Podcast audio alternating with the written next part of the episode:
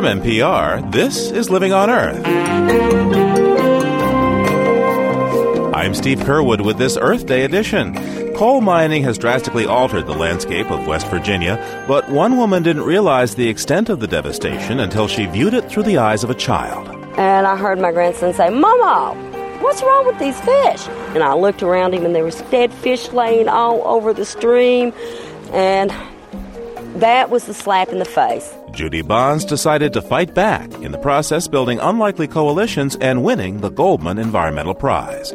Also, voices from young America. There are times where I'm sitting on my steps and I see rats from the abandoned house running across the street. If more people spoke out, maybe something could get done. But sometimes I feel like I'm the only one who cares. We'll have those stories and more this week on Living on Earth, coming up right after this. Support for Living on Earth comes from the National Science Foundation and heritage africa dot com.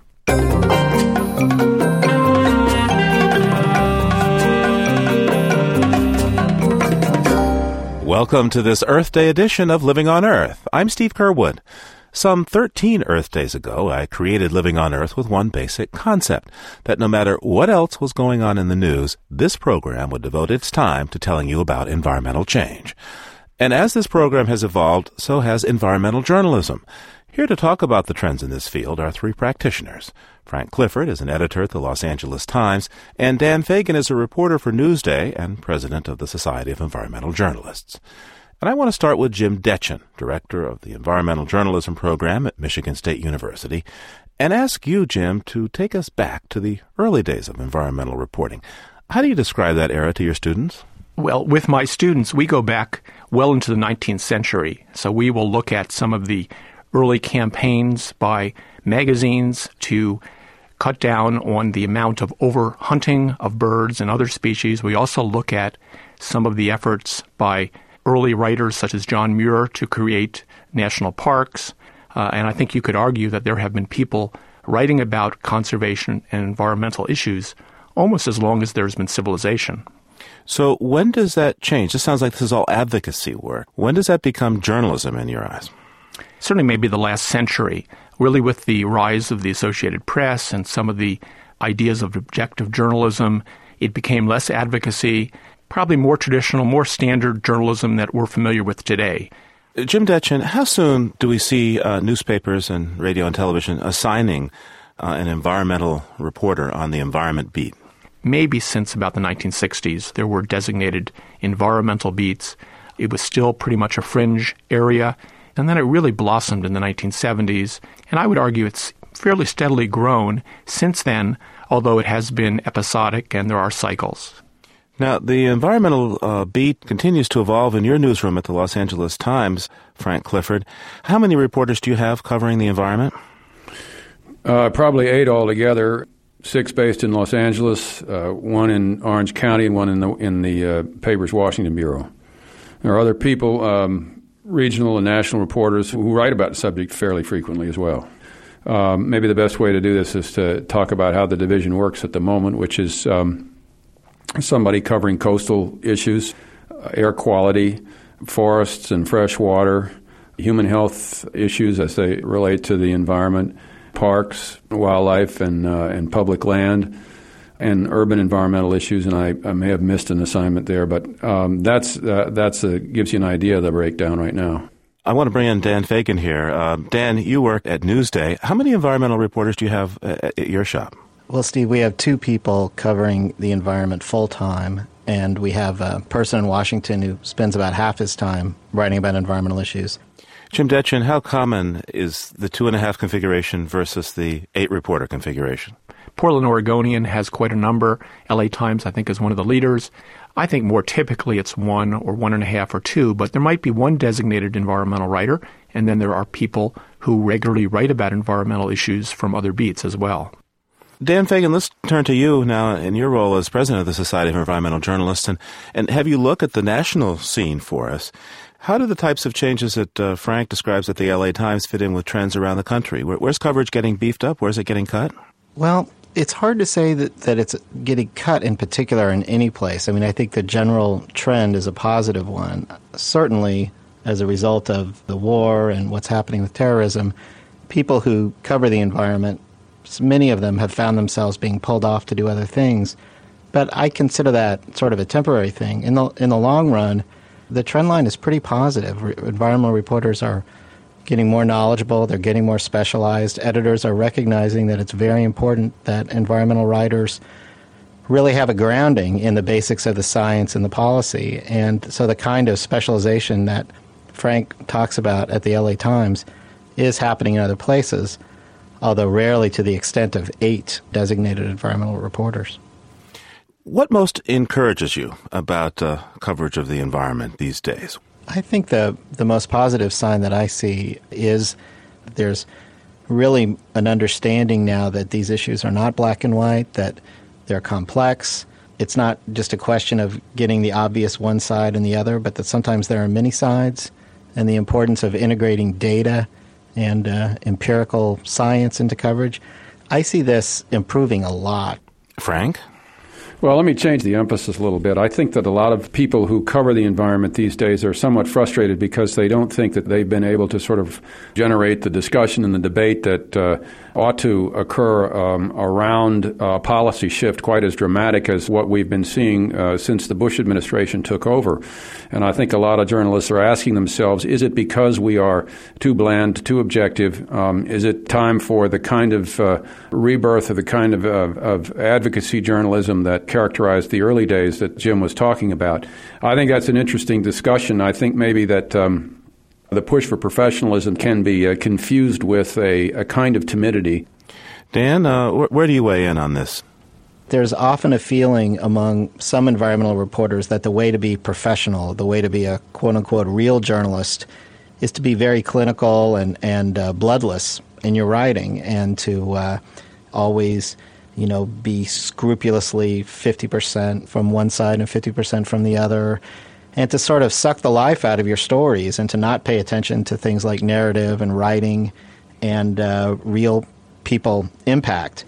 And so, you know, the folks who say that, well, what we need is more advocacy in our journalism, I think are missing the point. What, what we really need is a terrific, highly competent, but also high-impact uh, journalism, journalism that actually resonates with readers and viewers.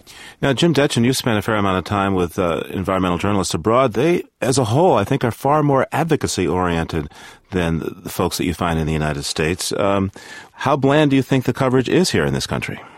I think there could be a lot more aggressive reporting, I think, particularly since September eleventh. I think there has been a lot of efforts to scale back some of environmental regulations, environmental laws, access to information. And a lot of that has not been reported particularly well because it's been drowned out by the coverage of war on terrorism and the war itself. What other areas of environmental journalism do you see as perhaps not doing as well as they might? I would like to see more science pages, more science sections in newspapers. Uh, we're beginning to see health sections in, in, uh, in more newspapers. I think that... Um, What sometimes is missed in our efforts to stay abreast of policy and political debate about various environmental issues is just, just purely the wonder of discovery. And I think um, it would be nice if we could sort of create space for that kind of writing as well. Jim Detjen? I'm concerned about the drop in coverage on television. Uh, one study that's done by the Tyndall Report, which monitors the amount of airtime there is on network newscast, found that in two thousand two there was about only half the coverage of what there had been in two thousand one. And you can understand that this is episodic, and we've had a war on terrorism and, and now a war against Iraq. But television coverage is very inconsistent. You can have high water periods of the late nineteen eighties when you had a big story like the Exxon Valdez, and there was a great deal of coverage. And then it can plummet as it goes on to something else. Not many television stations have designated environmental reporters, so you can have a lot of coverage and then very little. Jim, what's the message that the public gets when they don't see environmental stories on the tube or they're buried in the back of the paper? The message is that these issues are not as important as they once were, and therefore uh, the public looks at other issues. It's really quite remarkable that T V coverage drop that Jim mentioned, which we can all see and, and probably understand the reasons, considering everything else that was happening in the world. But it is quite remarkable that it's happened at a time when, you know, we've seen really more, at least potential, news on environmental issues coming out of Washington uh, than in, in, in many, many years. And while there have been stories, it does seem that because the print stories aren't really picked up on the network news, that those stories don't really seem to resonate as they would have in the past. And that's really a frustration because, as Jim pointed out, this is a time when the coverage could really serve a very important public purpose, and that is to clue everybody in about what's going on so we can have a healthy debate on uh, what should happen and, and why. Frank, how well informed do you think the public is now about environmental issues, particularly lately as environmental stories haven't been getting the play that they had even a year ago? I would guess that uh, the public in general isn't aware of the developments that I think that Dan was talking about a minute ago, simply because uh, they're not being reported on television, and and not that many people are reading those newspapers that do write about these issues a lot. I, I don't want to presume to say what people know and how aware they are of things, but I know that if that if I were to base my knowledge of, of current affairs and the environment on on watching television, I, I don't I don't think I'd I'd know much. What about you, Jim Detjen? I mean, you're sending all these students out into the world to to do environmental journalism. What do you see the prospects for the beat over the next ten years? We've discussed some of the inadequacies and maybe some of the problems with environmental reporting. But I really think the general curve has been upward. The number of members of the Society of Environmental Journalists is really at record heights. The number of programs in environmental reporting on at education and, and in universities are very high. We had more Pulitzer Prizes run for environmental journalism in the nineteen nineties than in all of the nineteen sixties, seventies, and eighties combined. So the general trend is upward, and I, and I see that as quite positive. Frank Clifford is an editor at the Los Angeles Times and author of The Backbone of the World, a portrait of a vanishing way of life along the continental divide. Dan Fagin is president of the Society of Environmental Journalists and a reporter for Newsday in New York. And Jim Detjen currently directs the environmental journalism program at Michigan State University. Thanks to you all for joining this conversation. Thank you, Steve. Thank you, Steve. Thank you. Coming up, this place called home, as seen by young people in urban America. First, this environmental health note from Diane Toomey. For people who live in urban low-income neighborhoods, fresh, healthy food can be hard to come by. For one, full-service supermarkets are scarce in these areas. What's more, many of these residents can't shop elsewhere because they don't own cars. The so-called grocery gap means these people must buy their food at small convenience stores that usually offer a small selection of nutritional food at higher prices. This may in part explain why low-income households eat so few fruits and vegetables. According to one study, only about a quarter of people who earn less than fifteen thousand dollars a year eats the recommended five or more daily servings of these foods. Now, a study done by researchers at the University of California at Davis has found that a supermarket shuttle service may not only benefit customers, it may be good for business, too. Researchers looked at the feasibility of shuttle programs in a number of low-income California neighborhoods and found that the handful of supermarkets that offered a free shuttle generated two to three times the revenue from produce and perishable items compared to the industry standard. One Los Angeles store estimates that its shuttle service, which offers rides home to customers who spend at least twenty-five dollars, generated more than twenty-seven thousand dollars in additional weekly revenue. What's more, a shuttle service appeared to cut down on the theft of shopping carts that are often taken by people who don't have cars to cart home their bags of groceries. That's this week's Health Note. I'm Diane Toomey. And you're listening to Living on Earth. Welcome back to Living on Earth. I'm Steve Curwood.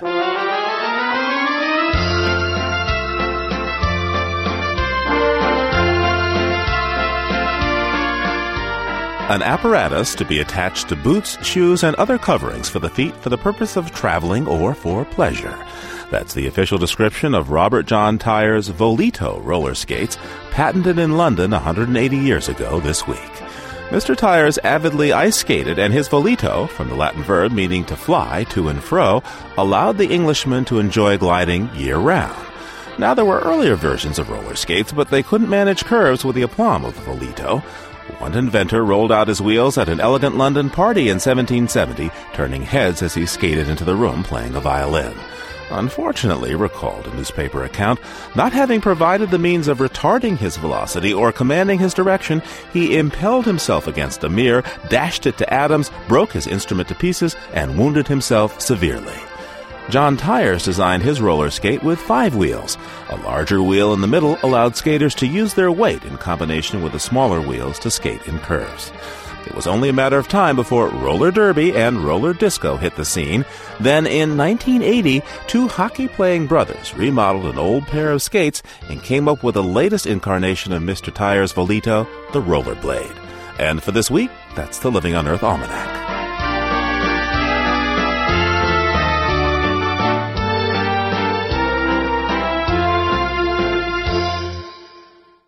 For more than two years, Living on Earth has been bringing the skills of environmental radio journalism to students in nearly a dozen schools across the nation. We call it the Ecological Literacy Project, and most of our schools are in urban areas.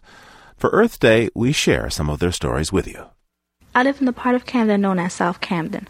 Across the street from my home is an abandoned house, one of dozens in my part of town. Rebecca Cintron is a senior at Camden High School in Camden, New Jersey. It has been unoccupied for the past eight years. About four years ago, the house caught on fire, but the fire wasn't merciful enough to burn the house down. The flames left the house charred, doors gone, and a huge hole in the roof. And there it still stands, making the rest of the houses on my block look dirty. Now that house is a health hazard, jeopardizing the safety of the people in the neighborhood. There are times where I'm sitting on my steps and I see rats from the abandoned house running across the street. The yard next to the house is full of trash and weeds. The filth is attracting all kinds of bugs like ticks and roaches. These bugs wander and become a menace to the surrounding houses. When I was younger, the house was a drug house. There were always a lot of people walking in and out.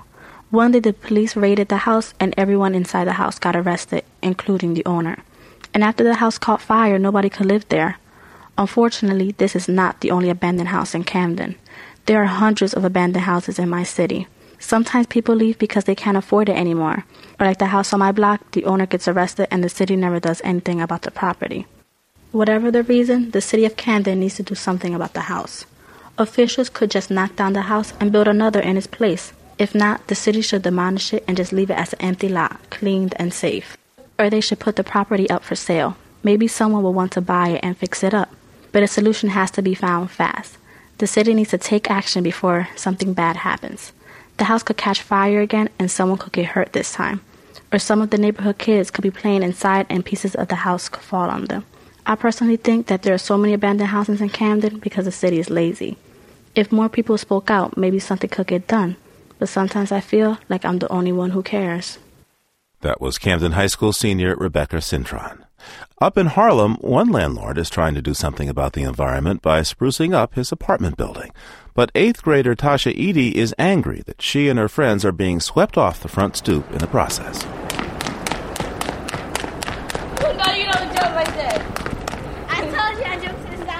I used to hang out in front of my building with my friends. We watched people walk past and look how they dress, and gossip and flirt, and play double dutch and laugh. One night, my mother came back from a tennis meeting and told us it was going to be some new rules.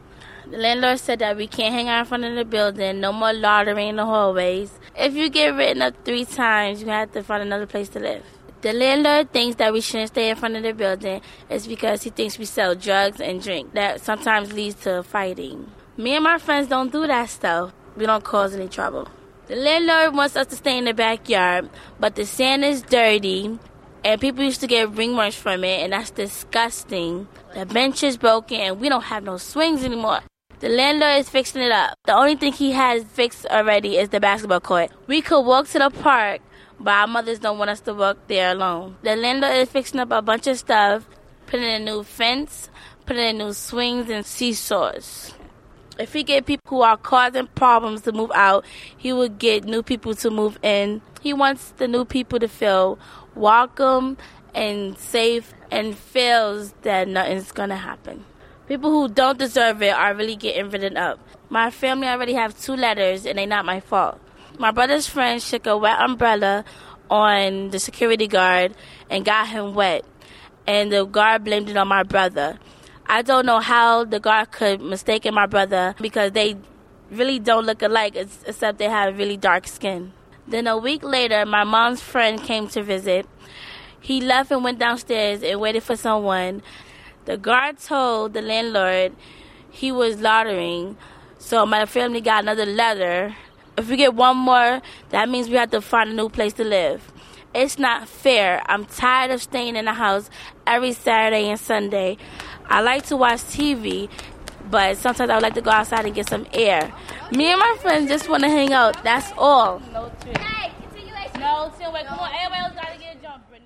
When asked to write about somewhere that gave him a sense of place, senior Brian Wheat chose to write about the sometimes dangerous, sometimes liberating train tracks that run near his home in the Hyde Park section of Los Angeles. Walking on top of red and gray rocks, knocking them over, looking on the wall for a graffiti painted in black and silver, balancing myself on one rail that's connected to old brown wood. I remember when I was four years old, walking along these railroad tracks, walking alone on my way to kindergarten, stepping over the wood cracking when I'm on top, taking a look over my shoulders, seeing a big yellow light coming slowly towards me. It was here, when I was in first grade, the first time I seen a girl get jumped. I was with my friend coming from school. I saw two groups of girls that were arguing. One group was wearing black football jackets. The rest of them wore white t-shirts. As we got closer, the conflict started to ignite more and more like a cigar. One of the girls that had a football jacket picked up a bright color brick and tossed it in another girl's head, knocking her down in the ground. Blood began to drip out of her head and down her cheek. I saw her white shirt turn red. My friend stayed to watch, but I was disturbed and left by myself. As I got older, I started to like the tracks. When I was twelve years old, I used to ride by on my bicycle, slowly so I could see the new graffiti on the wall. I was curious to see the new characters or anybody crossing out another crew. A few times I rode the trains, even though they were just meant for cargo, sometimes I ride to my friend's house. I waited for the train to pass by, then I would chase it, throwing my backpack on first. The most exciting part was that adrenaline rush getting into the cargo, because that was a ticket if the police caught you. Then last year, the line got shut down and the train stopped coming. Right now, as I go through the railroad tracks, I don't hear any more whistles blowing by, less graffiti on the walls, less crime. No more traffic waiting for the train to pass by. That was Brian Wheat, a senior at Crenshaw High School in Los Angeles. Stealing rides on a freight train is one way to get around, but for many people living in the city, buses are the only way to get where they're going. Chicago high school freshman Tiana Clemens spends an hour a day riding the bus home from school. But sometimes, she says, it feels like an eternity. I wonder, how long it's going to be for me to get to my destination? The bus is late yet again, picking us up from Queen of Peace High School. As I sit on the bus, I look out the window and see how much of a beautiful day it is. Beauty, but so cold. We sit here and wait on the bus for quite some time. And then we finally pull off. I sit here continuing to look out the window as the bus jerks back and forth, stopping and going. In the car, this happens, but believe me, it's much more of a comfortable and peaceful ride. But with a car, all you have to worry about is the bobbing and weaving in and out of traffic. You don't have to worry about stopping and picking up people and sitting next to the most disgusting person you've ever seen. We make a stop, and I look out the window, and as I look, I see litter upon litter upon litter on someone's grass. I ask myself, how can someone throw it down there? And how can someone else just leave it? But then I think about all the times I've done it myself. The bus moves so slowly, and traffic would be so much easier if the buses and trucks had their own lane, because then you wouldn't have to worry about being caught behind a slow bus or a slow truck. I sit here and imagine the butts flying over cars, getting me to my destination quicker. The bus stops at my stop. As I get off the bus, I look back at the bus and I wonder, how long will it take for someone else to get to their destination? With the jerks back and forth, back and forth. Will you ever get to your destination on time? Tiana Clemens is a ninth grader at Queen of Peace High School in Chicago. She produced her commentary for Living on Earth's Ecological Literacy Project. To hear more stories by students, please check our website at L O E dot org. We had help from a number of teachers and mentors this week in helping to put together the student commentaries. Special thanks to Cynthia Tomashow at Antioch, New England, Maury Saito, Gwen Schaefer, and Lynn Johnson in Camden, Miyuki Yokiranta and Jen Watt in New York, Tammy Bird Beasley and Dennis Foley in Los Angeles, and Jesse Hardman and Anna Craftson Hogue in Chicago.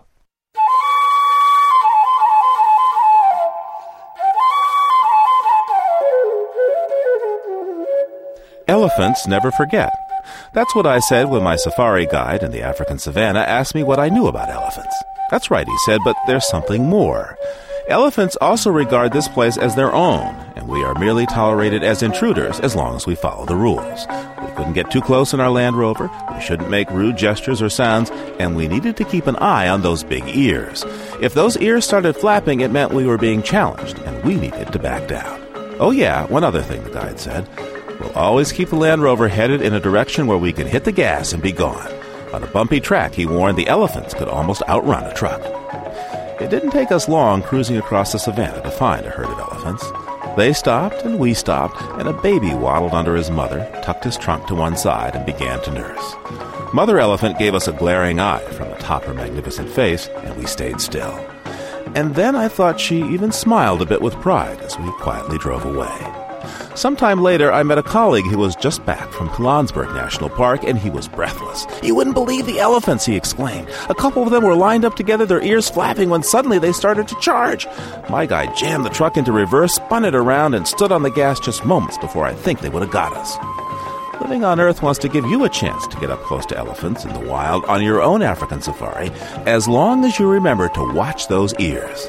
Thanks to Heritage Africa, we're giving away a fifteen-day trip for two on the ultimate African safari, with visits to several of Africa's most spectacular game preserves, such as Kruger, where I saw these elephants, and the Serengeti. For more details about how to win this fifteen-day African safari, just go to our website, L O E dot org. That's L O E dot org for the trip of a lifetime.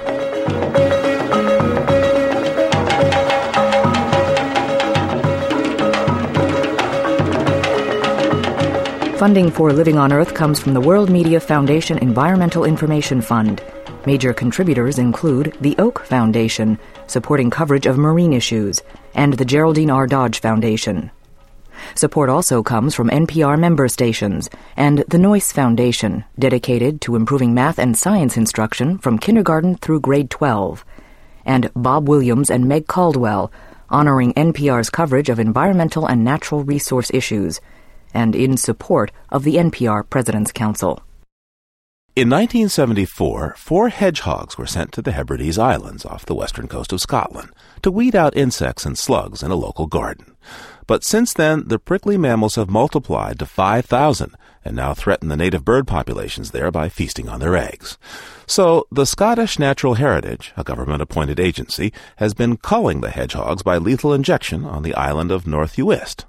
Several animal advocacy groups are trying to thwart the cull by relocating the hedgehogs to the mainland. Kay Bowen, a volunteer with the U S Hedgehog Rescue Group, has been searching for hedgehogs under the cover of darkness for the past two weeks. Hello there. Hello. For those of us who don't normally see hedgehogs ambling about, what do these guys look like? Well, they're very, just very inoffensive little animals. They're smaller than a cat, and um, they've got lots of prickles. And, uh, I mean, if you do look at their faces, I mean, they, they've got very cute little faces as well. And we consider them a gardener's friend over here because they eat lots of things like slugs and snails and creepy crawlies that are um, eating people's plants. Now, why wait for nightfall to go looking for these creatures? because um, at night that's when there's lots of slugs and snails and, and things like that around. So therefore hedgehogs are nocturnal. Have any of them been particularly evasive? Yes, unfortunately. We, we've got one that um, we've been trying to catch for about five or six evenings. And um, every time we visit the area where we know he is, he disappears down, or she disappears down a rabbit burrow. And I can tell you it's a she because last night we did go out and we did actually manage to catch her. And she's a little girl and she weighs four hundred twenty grams. What's her name? We were calling her the Scarlet Pimpernel. um, now, when you catch these guys, what noise do they make? They can huff and they can hiss. They try and intimidate by sounding really sort of fierce. And they raise their prickles when they're frightened. And a, a big hedgehog can have about seven thousand prickles. How fast are they? Well, they can run about five or six miles an hour. How many have you uh, rescued so far?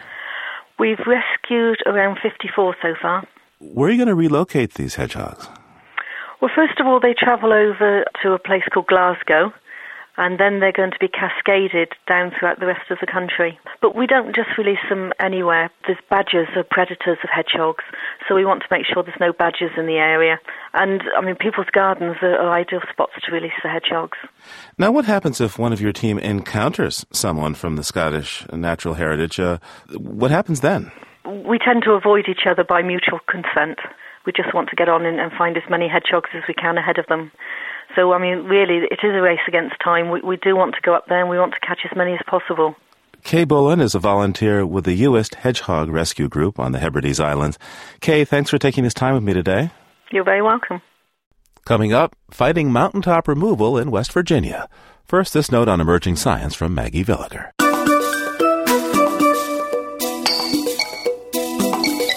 New research shows that chronic low-level radioactivity in the environment can induce worms to change their sexual behavior. Some Ukrainian worms are opting to have sex with each other rather than stick with their normal asexual reproduction. Scientists compared these aquatic worms living in two similar lakes. The only difference, one lake had concentrations of radioactive strontium ninety that were more than fifty times higher than normal, thanks to the nearby Chernobyl nuclear power plant. Worms living in that contaminated lake had higher numbers of mutated cells in their bodies. And the more chromosome damage a particular worm had, the higher the chance it was looking for a mate. Researchers think the worm's unusual sexual reproduction may be a survival strategy, since the offspring received genes from two parents instead of one. Natural selection would promote genes that increase chances of survival in the new radioactive conditions. This study is one of the first to look at how wildlife is affected by radioactive pollution. The researchers hope to examine the phenomenon in other species around the world. That's this week's note on emerging science. I'm Maggie Villiger. And you're listening to Living on Earth. It's Living on Earth. I'm Steve Curwood. The Goldman Prize is often called the Nobel for the Environment. Each year, activists on each continent receive the award worth one hundred twenty-five thousand dollars for their work. The winner this year for North America is Judy Bonds, a West Virginia woman working to stop the coal mining method called mountaintop removal. Jeff Young of West Virginia Public Broadcasting has this profile of a coal miner's daughter fighting to end a coal mining practice. The former post office in Whitesville, West Virginia, is home to the grassroots group Coal River Mountain Watch. It might as well be home for the group's director, Judy Bonds. Most her waking hours are spent here, organizing protests, lobbying lawmakers, and writing to editors and senators to stop mountaintop removal. The fifty-one-year-old Bonds points to a wall-sized map of southern West Virginia. It shows the contours of the state's coal country. I can tell you exactly where they're heading by looking at a, a topo map, a U S G S map. These coal companies want it the cheap, easy, quick, fast way, regardless of, of human concern. And what we're looking at is the prize called Pond Knob. Bonds thinks Pond Knob on Coal River Mountain could be the next ridge flattened by mountaintop removal. The mining blasts the tops from hills to expose coal. Tons of leftover rock and dirt are dumped into valleys, burying hundreds of miles of Appalachia's headwater streams. The mining has so altered the landscape that the map Bonds pores over is no longer accurate. But she still scans for tiny signs of hope, like the crosses marking small family cemeteries. There is a law in West Virginia, and they cannot mine within three hundred feet of a cemetery. They they have to, to give some sort of protection to that cemetery. Basically, I, I would say our dead ancestors are helping us to fight these coal companies. And another way to put a uh, chair against the door to keep the wolf out. You know, we're backed in the corner. You know, we're using any any means we can to save our lives. Bonds knows the mining is changing more than the land. It's changing the people who live on it. It certainly changed her.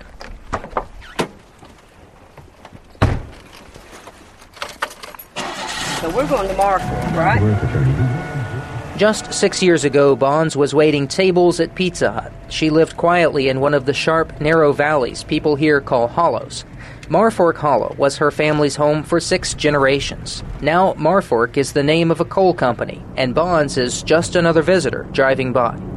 Every time I pass by this hollow, I look, and, and it, it it hurts. It breaks my heart, because this is where I was born and raised. It hurts.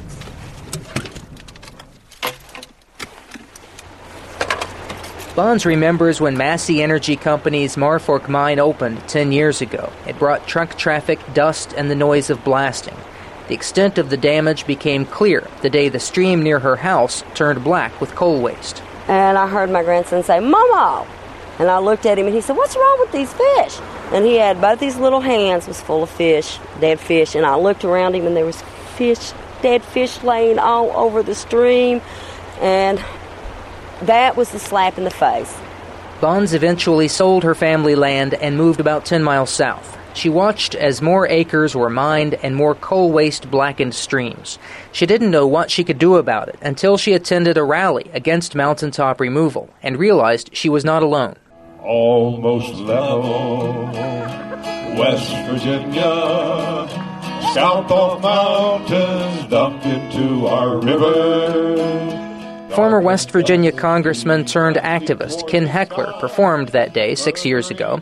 Bonds joined the group Coal River Mountain Watch, and Heckler watched her go quickly from a bystander to a leader. There are several things about Judy that uh, developed as her activism developed. First of all, she's a person of great determination and great courage and great dedication. And secondly, she's a person who inspires confidence among people that uh, she helps to organize. In nineteen ninety-nine, Heckler and Bonds organized a march to commemorate the Battle of Blair Mountain, a historic moment in the early effort to unionize the state's coal miners.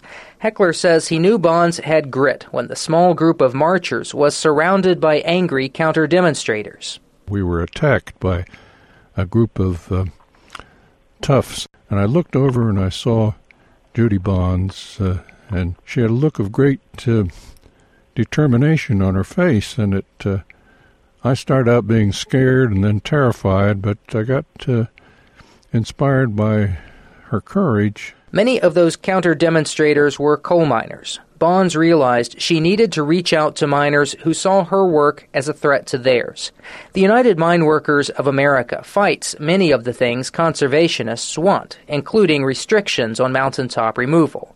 But Union Representative Mike Caputo says he was able to work with Bonds' group on some issues. The bridge was built by Judy when uh, we sat down and, and chatted with her and, and uh, spoke quite frankly that Uh, uh, there's going to be issues that we're probably going to be at odds on, and maybe uh, might even be fighting each other at, at at one time or another. But we we seen some common ground there, and we seen that uh, there are many many issues that uh, we can join hands on. And Judy helped develop that relationship.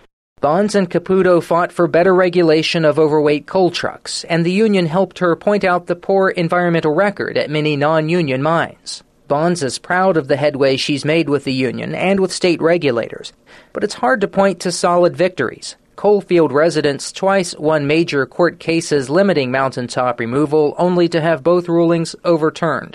And the Bush administration is changing federal rules to allow mines to dump rock and dirt in streams. But if Bonds grows discouraged, she returns to the stream at Marfork Hollow to remind herself what she's working for. The celebration of life was every day, the connection every day to the community and to the land, and to the rivers and the streams. And and that's basically what we're trying to preserve is, is th- this is innocent. That's what we're trying to preserve, the innocence. The innocence of, of a time left behind, of a connection to community and to people and to heritage and culture and to the environment. It's, it's, it's a tradition that goes on. Here comes the truck. Big one. Give me the truck. A rumbling truck brings her back to the present, and a coal company security guard approaches. Can I help you? I, I was just here looking at where I used to live at. We were just look. I've just come up to look. I haven't been here for a while. Okay, the only thing we ask now is, you know, you get hazard trained because this is coal company property before you come on it. Yeah. Yeah. Bonds asks the guard if he's heard spring peepers sing this year, or the hoot owl that roosted in the walnut tree her father planted. Soon the two are talking about wildflowers and black bears. Judy Bonds is back to work in her own subtle way, building bridges wherever she can. For Living on Earth, I'm Jeff Young in Marfork Hollow, West Virginia. Mountaintop removal may be the latest method to get to coal, but over the years the more traditional way has been to dig underground. And in West Virginia there are thousands of underground mines that have been abandoned. Some of those mines opened up springs, and they're now being tapped as freshwater supplies for fish farms. Erica Celeste of West Virginia Public Broadcasting reports. Hidden deep in the hills of West Virginia, down a winding mountain road, along a forgotten dusty trail, next to an abandoned coal mine, is a most unexpected sight. There in the middle of nowhere looms a giant glass structure, like something from outer space. This is Lilybrook Trout Farm. Even more unusual than the farm itself is the source of its water. Project manager Matt Monroe says Lilybrook trout are raised in water bubbling up from an aquifer in the old coal mine. I think people get the image of the fish r- running through the coal mines, but it's actually uh, gravity flows out of the ground. Actually, uh, we run it through some aeration and some nitrogen stripping towers, and then we run it down into our building through, through our uh, fiberglass tank system. A short walk behind the hatchery leads to the mouth of the mine and the elaborate system that gathers, purifies, and aerates the water. The water is then piped inside to a series of large round tanks ranging in size from ten thousand gallons to twenty-eight thousand gallons. That's where the fish are raised. The mine behind Lilybrook closed in the nineteen fifties after the coal ran out. Steve Miller, Director of Operations for the state's Department of Agriculture, says it would take another forty years to realize the mine held another valuable resource.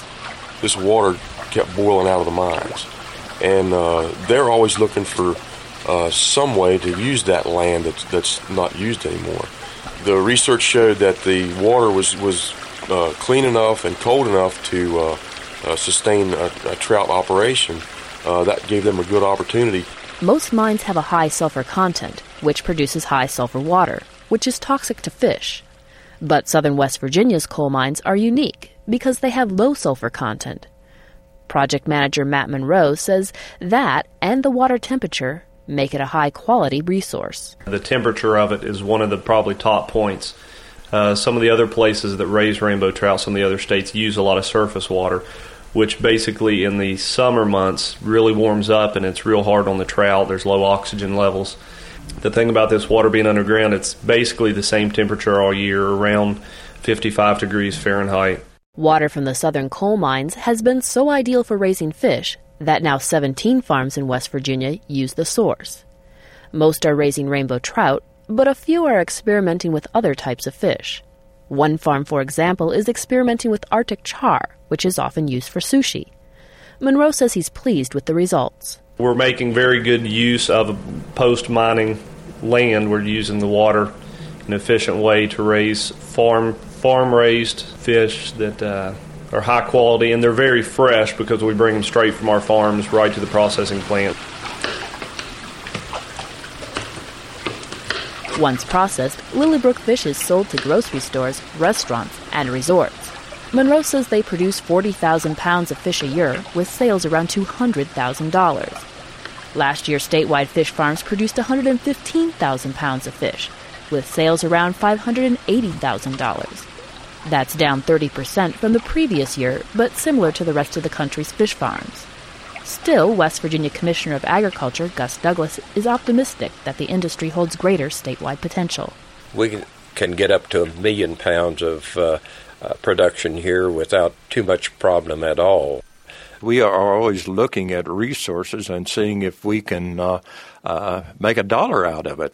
And I have looked at southern West Virginia, I've looked at coal mining, and I think with planning, this is the future of West Virginia. Douglas estimates the new industry will bring in as much as five million dollars a year in the future. Though the industry isn't providing a lot of full-time jobs right now, he believes that will change as the farms grow. And state agriculture officials say more jobs could be on the way as other industries related to fish spring up. They also say that the overharvesting of wild fish populations in the ocean could open up new commercial markets abroad, creating even greater potential for West Virginia's southern coal mining region. For Living on Earth, I'm Erica Celeste in Lego, West Virginia.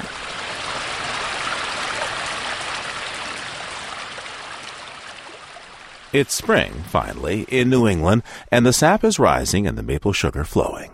New Hampshire writer Lois Shea went sugaring recently and sent us this essay about the regional ritual. Jennifer and I were collecting sap in a small sugar orchard on a perfect day in March. Spring's first blood rush was coursing through the sugar maples and spilling plink, plink, plink into galvanized buckets. We were engaged in that New England tradition of quaint self-reliance, of purity of spirit and of produce. We were making maple syrup. And, very stupidly, I was straddling a stone wall, standing shin-deep in sloppy snow, with a five-gallon bucket of sap in one hand. I reached across the wall to lift another bucket off a tree. You know what happened next. I slipped and ground my knee savagely into the stone wall, and let loose with a string of curses so vile that my dead Irish grandmother is probably still appealing to Saint Peter on my behalf. Grimacing, but too embarrassed to admit to my wound or my stupidity, I climbed into the truck and we bumped back down to the sugar house. The men were there, engaged in the time-honored New England ritual of standing around the evaporator and telling rude jokes. My favorite, what's the difference between a New Hampshire sugar maker and a Vermont sugar maker? A Vermonter goes along, collecting sap. He comes to a bucket, lifts the lid, and finds a drowned squirrel inside. He looks all around to make sure nobody's watching. Then he throws the squirrel away and pours the sap into his collecting tank. A New Hampshire sapper comes along, finds a drowned squirrel in his sap bucket. He looks all around to make sure nobody's watching, wrings the squirrel out into his bucket, and then throws the squirrel away and pours the sap into his collecting tank. Then we start on the Red Sox. Nomar is cussed. Grady Little is cussed. We reach way back and cuss Harry Frazee for selling Babe Ruth. The Yankees are cussed bitterly. And that was before anyone told a sheep joke. Or a Roger Clemens and a sheep joke. You get the idea. If the world ever knew what was said around New England evaporators, all in the process of making pure maple syrup. People buy maple syrup because it's the best tasting stuff in the world, and it is, to be sure, pure of content, the unadulterated distillation of early spring in New England. But people from, say, New Jersey or California also buy something else when they lay down their nine dollars and ninety-five cents a quart. They buy nostalgia. They like to look at the jug on the breakfast table and imagine some sugar house in a little hollow somewhere where green plastic tubing is ne'er to be seen and a happy farmer rocks on his heels, reciting Frost without irony as the sap bubbles on through the night. If they knew we were over here cussing knee injuries and the Red Sox and making crude wildlife jokes, they might think us impure, somewhat less than quaint, and they might think our syrup tainted by association. So don't tell. But it's really not true about the squirrel. And for this week, that's Living on Earth. Next week, we begin a two-part series on the environmental consequences of the Civil War in Colombia. In the oil fields, for example, guerrilla groups are routinely blowing up pipelines. That's made for some harrowing experiences for workers caught in the crossfire. We were getting the place organized to work where the pipeline had been broken. Then they started to launch cylinders stuffed with dynamite against the army, and we were right in between the army and the guerrillas. We had been instructed to lie on the ground facing down and to keep our mouths open so that the explosive wave would not rip us apart. War and the environment in Colombia, next week on Living on Earth. And remember that between now and then, you can hear us anytime and get the stories behind the news by going to L O E dot org. That's L O E dot org. We leave you this week at another stop in Lisboa. Michael Rusenberg and Hans Ulrich Werner point their microphones at the rich soundscape of the Portuguese capital and blend the results into a form of urban poetry. This selection is called Market on the New Bank.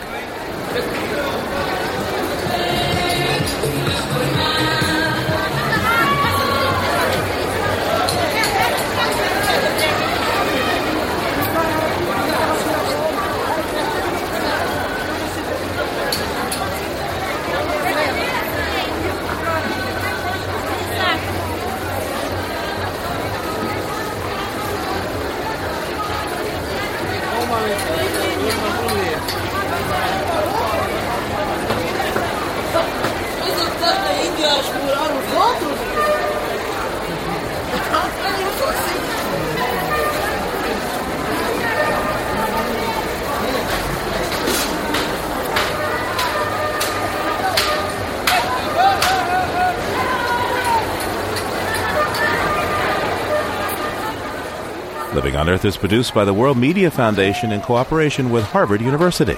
You can find us at L O E dot org. Our staff includes Anna Solomon-Greenbaum, Cynthia Graber, and Jennifer Chu, along with Tom Simon, Jessica Penny, Al Avery, Susan Shepard, Carly Ferguson, and Liz Lempert. Special thanks to Ernie Silver. We had help this week from Catherine Lemke, Jenny Cutrero, and Nathan Marcy. Allison Dean composed our themes. Environmental sound art courtesy of Earth Ear. Our technical director is Chris Engels. Ingrid Lobet heads our Western Bureau. Diane Toomey is our science editor, Eileen Belinsky is our senior editor, and Chris Ballman is the senior producer of Living on Earth. I'm Steve Curwood, executive producer. Thanks for listening. Funding for Living on Earth comes from the National Science Foundation, supporting coverage of emerging science, and the Corporation for Public Broadcasting, supporting the Living on Earth network, Living on Earth's expanded Internet service.